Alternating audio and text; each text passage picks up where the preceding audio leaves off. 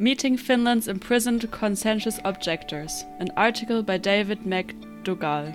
It doesn't look much like prison. At 7 am each morning, Jari Koivisto leaves the new built home he shares with his pregnant fiancée on the outskirts of Helsinki and goes to work at a car rental company. Every day at 5 pm he comes home again, but with an ankle monitoring bracelet, strict curfews, drugs and alcohol tests, and frequent visits from the ominously titled Criminal Sanctions Agency. This is how the 28 year old is serving his six months of house arrest. Koivisto lives this way because he has refused to do mandatory military or civilian service. I definitely think I've done nothing wrong, says Koivisto. How can a country imprison someone based on political or moral reasons?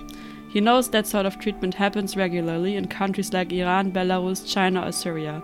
He just doesn't expect it in a country as outwardly respectful of human rights as Finland. But it turns out that Koivisto is something of a feminist too. His reason for refusing national service speaks to a core tenet of Finland's national identity gender equality. He chose a custodial sentence rather than national service because he believes the law itself discriminates against men.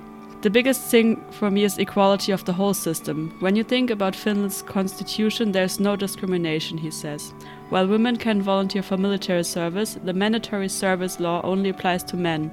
And this is the perceived injustice that Koivisto is fighting against. If the government forces me to do military service, they should make women do it too, based on equality.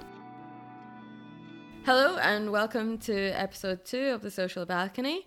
Um, today I'm going to be hosting, and Teresa's feeling a little bit under the weather, so Rosa and Gesa are with us today. Um, this is a topic that Rosa is particularly passionate about, so she's very excited to introduce it to you guys. Yeah, so today we are having a discussion about conscription, conscientious objection, and the overall military system in Nordic countries.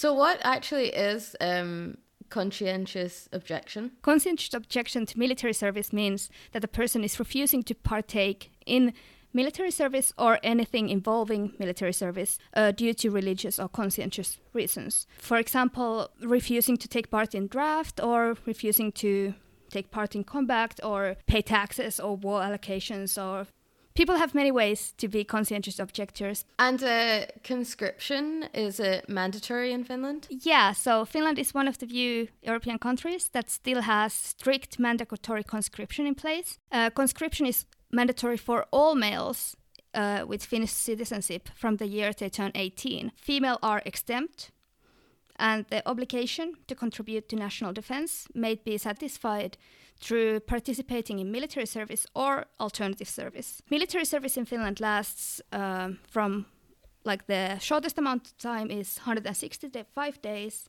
and the longest period is 347 days.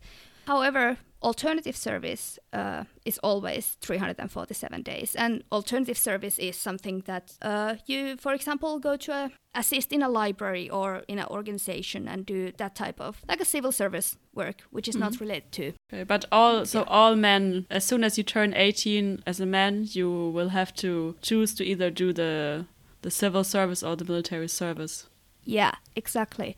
And the liable conscripts who refuse to partake in either of these, like both of them. They say, I don't want to do military service, but I don't either want to do alternative service, are actually imprisoned up to 173 days. These objectors who refuse both services are called total conscientious objectors.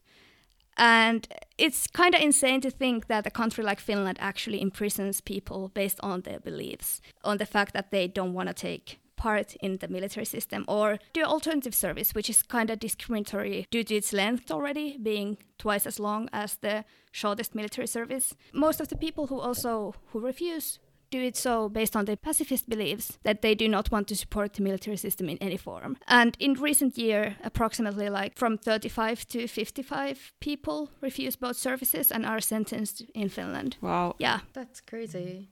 So like the example in the article. Yeah, the example article just uh, showed an example of someone's day-to-day life because usually people who are sentenced perform this sentence in a monitoring service. So they can live at home, but they have a strict schedule and they have a parole officer type of person coming to see how that they comply with it. And they have to do drug and alcohol tests and you know their personal freedom is limited completely but it's yeah that's insane yeah right and it seems like it's a topic that no one really knows about, even though Finland has received international criticism of this practice, because uh, human rights organizations obviously see these prisoners of conscience like which they seem to be right? Yeah it seems a bit like limiting your like your freedom of thought maybe or in that sense because you're not allowed to object against this military or civil service and then the state puts you in prison for that. It's a bit uh, crazy to think that that is a practice somewhere. Yeah a practice especially in the Nordic countries, right? Because, yeah, as the article was also saying, we kind of expect it in other parts of the world, but not so much in Finland. Yeah, exactly. And it's kind of unique practice, even in Nordic countries, even though uh, Sweden, Norway, and Denmark have mandatory conscription, but it's a bit different system. They do? Yeah. yeah. they do, but they have like a bit different system. So, um, so Sweden and Norway they have it equally. So both men and women, as soon as they turn eighteen, they are like uh, supposed to to do military service. But there's like a drafting process. So um, basically, not not all of them have to do it, but some are chosen. And Sweden and uh, Norway and also Denmark do it in a way that only people are chosen that that show interest in joining or in doing this military mm. service because they don't need that many people in the military so they just choose a, a small number and just people that are interested. Yeah. But they have conscri- like mandatory conscription all of them. Yeah wow i had no idea. Yeah and that's why it's so interesting that they do have a mandatory conscription but that they draft everyone basically, but they only pick the ones who are motivated to go. And they, the other Nordic countries have way fewer conscripts each year. For example, Finland conscripts 20, approximately 22,000 males each year, which is kind of an insane amount of people. Especially if you think like Finland had what has uh, five million, yeah. five million inhabitants, and then you have twenty two thousand people each year going into the military. Exactly. And for example, in comparison, what was it in Norway? Like 9,000 people that they Yeah, choose? and Denmark was like 4,000 people. It was very low numbers. Yeah, so in comparison, it feels kind of absurd. And it doesn't even make sense that the draft is not equal, gender equal. Like, why wouldn't you draft all the people, like male and female, and all genders, and then pick the ones who are actually willing to go? But in order to understand this current policy, it's maybe worthwhile to take a short historical background. Because obviously, Finland has a different biopolitical situation than other Nordic countries, uh, meaning Russia. Yeah, not, no, no surprise there that the attitudes are maybe a bit different. So, attitudes towards conscription and military in Finland are highly linked to patriotism and nationalism. But it might be surprising, and actually, the roots of conscientious objection are also linked to patriotism. Because when Finland was under the Russian Empire, during the period of oppression, Finland's autonomy was restricted and Finnish army was incorporated into Russian army. This led to widespread draft strikes organized by a resistant movement called Kagal and these strikes proved to be successful as approximately half of the eligible conscripts actually ended up avoiding drafts. And so did your beer fall? Are you fine? it's fine. Mic drop. yeah. Sorry. So, so as I understood now, uh, during Russian oppression, Finn, Finns were supposed to join the Russian army, but they didn't, and they striked, and so less people joined the army. Yeah, exactly. So that's how uh, the first conscientious objectors in Finland acted, and they were actually successful by avoiding drafts. And this is just to show that conscription has a long history in Finland, but also does conscientious objection. However, this example shows that the, at the beginning, the reasons for conscientious objection were nationalist rather than anti militarist or pacifist. Maybe just just to interject, we could just quickly say when Finland was uh, under Russian oppression, because I think a, a, lot of people don't really know much about Finland and Finland's history. Yeah. That's that's a fair point. So Finland was actually under Russia uh, from 1809, and before it we were under Sweden, which probably maybe people know. But since 1809 till 1917. Oh wow! Yeah, so over 100 years. That's, That's long. Insane. Okay. Yeah. So we do have a long history with Russia as well. So to continue, the first conscientious objector based on actual conscience rather than nationalist beliefs uh, was Arndt Pekurinen, who refused military service and was imprisoned in 1929. So after Finland has gained its independence and we have had our civil war and so and he was actually imprisoned for 2 years and he was charged of high treason so it was definitely see, seen as a severe crime at the time, you know, mm-hmm. a treason. Wow. Uh, and he had already like expressed his willingness to participate in non-military service if that would have been available during the time, which it was not. His refusal as part of the first national discourse on the matter of non-military service. Actually, in 1931, the first law concerning civil service was created, and it was called Lex Pekurinen, named after him. So it was only two years later? Yeah, he was set free when the law was passed. And then did he do his service? Yeah, he did civil oh. service. But however, this law only provided the right to refuse military service uh, during peacetime. And you know, Finland, when the Winter Bo- War broke out in 39, he was actually imprisoned yet again. All the conscientious objectors who had gotten their like had partake in non-military service were also imprisoned because you know it only was eligible during peacetime. And actually, in 1941, during the Continuation War, he was sent to the battlefield with the orders that he would be to wear an uniform and bear arms. He still refused, which led to his execution without a trial at the front. So he was actually shot and killed without a fair trial due to his beliefs. And this was in in 1941. Yes. So not that long ago, actually, if you think about yeah. it. If you wow. think about it, yeah, right. And it's it's a it's shocking to think that a person who had such an impact that due to his outspoken uh, beliefs, a law was able to pass and non-military service was put in place. But still, however, it was seen such a big crime not to be able to bear arms and be in the front line, you know, to basically be forced yeah, to kill yeah. other people that you're gonna be killed. Yeah, wow. That's a that's a violent history we have there.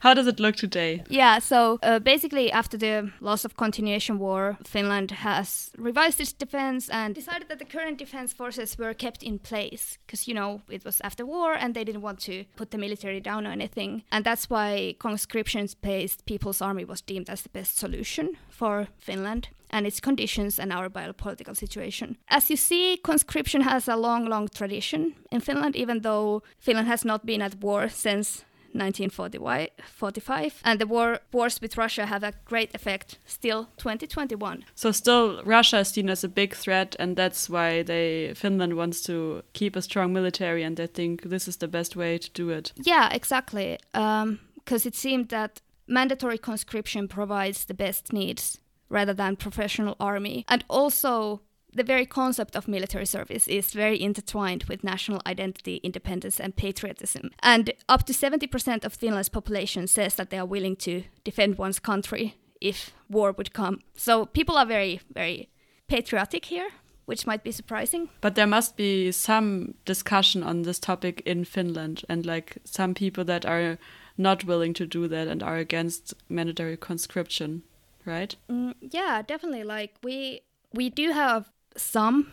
So yeah, it's definitely discussed, but however, I don't think there's really a political will to change the system because it is seen that the system has been in place for so long. It's working well. No one is really complaining about it because, you know, males don't need rights or equality, I guess, in Finland. I don't know. It's not it's not like high on the priorities list or part of public debate really. Even though there are some like scholarly works and studies and so on but it's not really a topic. It sometimes it rises and then it just goes away and everyone forgets about it i feel like. Wow. Okay. So how uh, like how did you come to be interested in this topic? Uh, actually, I learned about this when I was on the ninth grade, and I was shocked because I didn't know that this existed. I didn't know that Finland has prisoners of conscience.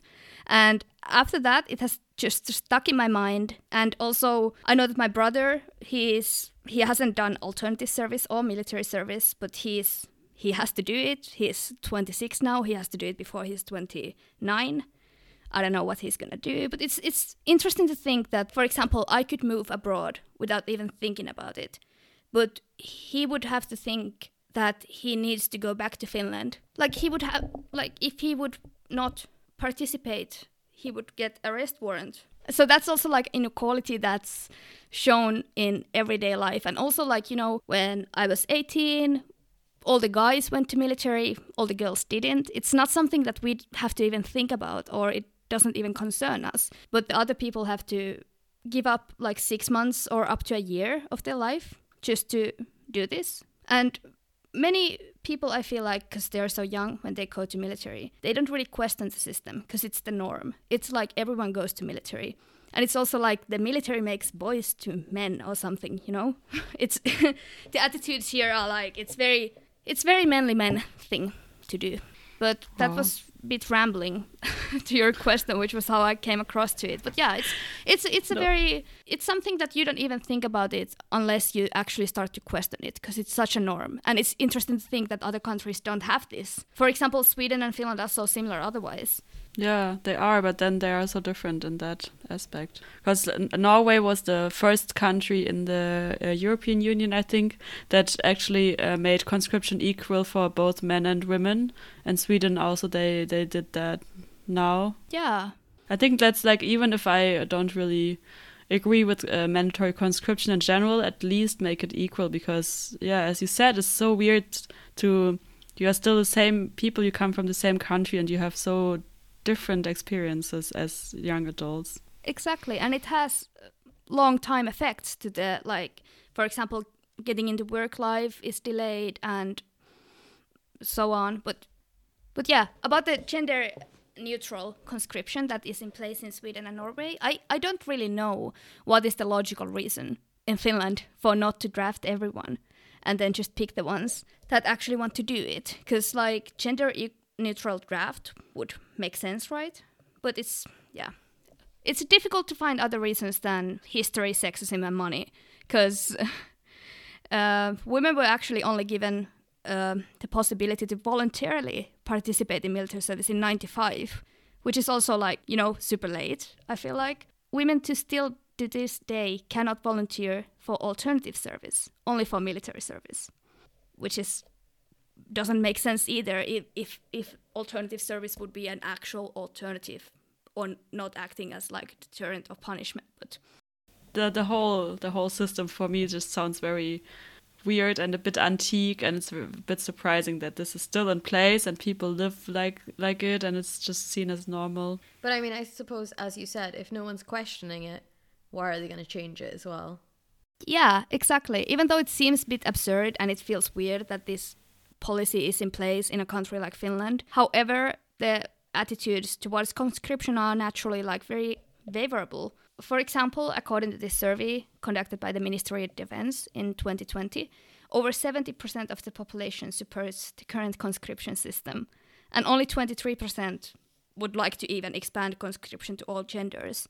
And also telling is that the voluntary conscription for all is only supported by 40%, and professional army is only supported by 7%. So people in Finland don't even want voluntary conscription or professional army. They are happy with the current mandatory conscription. I would assume that the general population thinks that it should be gender equal, but it's it's not the opinion of everyone. I I find that surprising. Are there any exemptions to military service? Uh, yeah. So other than females, people who reside in Åland are given exemptions. Also, um, the big group that was given exemptions for a long period of time were Jehovah's, Jehovah's Witnesses, who were given exemption from 85 to actually to 2004. What? Why? Why Jehovah's Witnesses? That's so random- so random. yeah, right. but actually, like overall, internationally, um, when looking at, for, for example, European Court of Human Rights ca- human rights cases about total conscientious objectors, they are usually Jehovah's Witnesses because it's uh, against their beliefs, like religious pacifist beliefs. And okay, they got this exemption as a religious group because in the 80s they were the largest groups of total objectors. They were actually put in forced labor camps which got international criticism because pictures from the labor camps were widely spread, actually in Swedish media. So Finland was heavily criticized of the treatment of, you know, them because obviously it's, I don't know. So therefore, due to the international criticism, Finland put in a base, place a legislation that gave them exemption. And this, this policy was placed until 2019 when a court of appeals ruled that all uh, total conscientious objectors should be released based on their beliefs and the beliefs are given equal weight meaning that no one should be given exemption based on the religious belief because if you say that you're pacifist it should be given equal weight as if you say that I'm Jehovah's Witness and this is my religious beliefs. So for a year, to- all total COs who like appealed to courts were given exemption based on this ruling. But our parliament reacted quickly to this by overturning this exemption law, which meant that now no one is given exemptions. Like no one, based on religious beliefs. And this was actually, um, Finland was given notice about this in the concluding observations of the Human Rights Committee this year by its expressing concern that removing exemption from military and civilian service, uh, which was accorded to Jehovah's Witnesses, uh, was in contrast to the previous recommendations was taken away rather than extended to other groups of conscientious objectors because they encourage Finland to give exemptions to everyone based on religious belief, but Finland actually did the opposite. So yeah. Wow. So the international criticism is a bit higher even than the national uh, criticism and discourse about it. Yeah, that's actually a good point. Yeah, it seems like it, right? Yeah. We, but I do have to say, as a disclaimer, that there are some very active citizen organizations that are doing good work and trying to make a change by discussing this topic and being in the trying to affect the legislation. But it takes more than just like some organizations. It would need to be a broader discussion. Um, what's currently happening in Finland um, in regards to these objectors? So actually imprisoning total conscientious objectors uh, is not illegal under the international human rights law, which is the issue here. Because according to international human rights law, states have the right to impose mandatory conscription as long as the alternative civilian service is available to liable conscripts. So the issue arises from Finland's alternative service because, as we mentioned earlier, its duration is twice as long as the shortest military service. And also, the alternative service in Finland cannot be considered truly civilian in nature because the Civilian Service Act, the law, includes the option to militarize alternate, alternative civilian servicemen during wartime. So, conscientious objection is not as clear cut during wartime. If you want to be a conscientious objector during wartime, you need to do the process again if you would have done it during peacetime. So and also the administrative bodies that oversee alternative service include military characteristics. For example, there are members from Mil- Ministry of Defense and mi- military headquarters and the Union of Conscripts, etc which also is problematic because they are directing the actions of civilian service. So it's not truly civilian in nature if the control is in military hands. Therefore, due to these reasons, conscripts who decide to conduct alternative service instead of military service are not really given a fair choice between the two. Alternative service should not act as a punishment or deterrent as it currently does due to its length and the fact that it's not uh, truly civilian in nature. And that's why Finland is actually violating international human rights law. Yeah, so that was basically what my thesis was about. About is Finland violating international human rights law by imprisoning total conscientious objectors? And the answer is yes, but only because alternative service is not truly alternative and it's punitive in Finland. We already like started mentioning the other um, Nordic uh, countries and their military systems. Maybe we can just have a brief look at them as well. Um, Yeah, so I think, as we said, Sweden, um, they actually uh, reactivated their conscription um, in 2017. Well, then 2018 it started, so they didn't have it for uh, like seven years, I think, and then they reactivated it. Yeah, it's super recent. Yeah, so like for example, I was just thinking because now they say uh, women and men born in or after 1999 they have to be part of it again. Uh, so, for example, some of our friends just skipped it actually because they were born one Yeah. year before, but it's really close. Also, really interesting. But then, for how long did they not have to be? Um, or for how long were they not being conscripted for? I think it was since 2010. So, like, they took like a seven year. Yeah, like seven year break, and then they reintroduced it. I'm not really 100% sure what the actual reason is, but Yeah, because I know that Sweden was um, is now building up again better defense forces and putting more money to military. For example, old places that used to be closed, for example, in the island of Visby, are now in- reintroduced and put back in place. You know, military bases. And but I think that the conscription is also the same thing that they draft everyone, but then they choose who they're gonna actually put in place. Yeah, exactly. So, and Norway does the same. They draft everyone and then they choose who they put there. And Denmark is the same. And also, everywhere you can always choose to do an alternative, uh, like civil service, and most people would choose that. Yeah. So it's a bit different. It's that's a system that makes more sense, at least, than like yeah, drafting Yeah. everyone.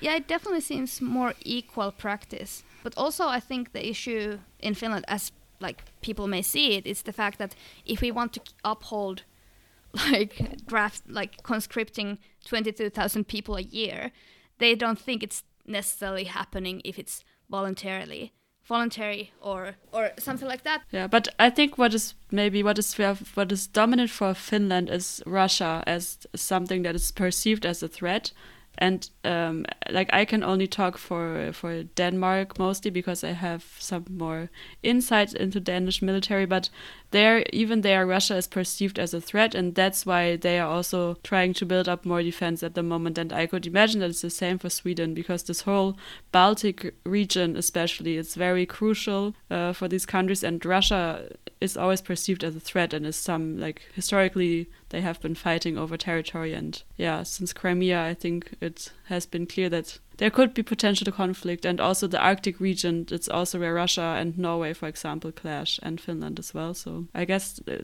Russia could be seen as quite a big part for their military. Yeah, yeah, I think you're definitely right, and also I think that's the that the Baltic security situation is not as secure as it was before. I think also that's why the Nordic countries have enhanced their cooperation between each other. I think Finland and Sweden do a lot together and basically they do NATO trainings together and so on. So even though Sweden or Finland are not a part of NATO, they both participate in like trainings and have dialogue and the option, basically a NATO option if they would choose to do so. Yeah, and also uh, Denmark. So, like, I was part of a, um, a NATO uh, simulation conference, basically, where like different universities from around the world they came together and they uh, they had like a NATO model conference. So each university represented a different NATO member, and we from Malmö University we represented Denmark. Um, so I have a bit more or I could get an idea of what Denmark actually does in NATO and how important NATO is. And in my research, I also found out that uh,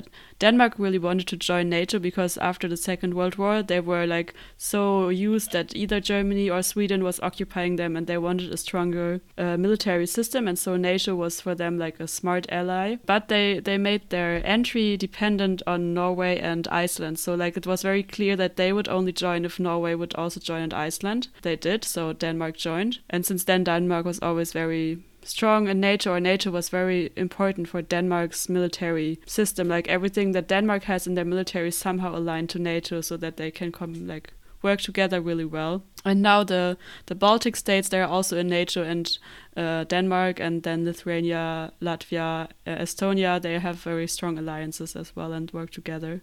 So there you can also see like the Nordic countries work together and then also the whole region. Yeah, that's that's definitely interesting, and it does make sense from Denmark his Denmark's history that they are part of NATO. Like how many wars that they had. No clue, but many.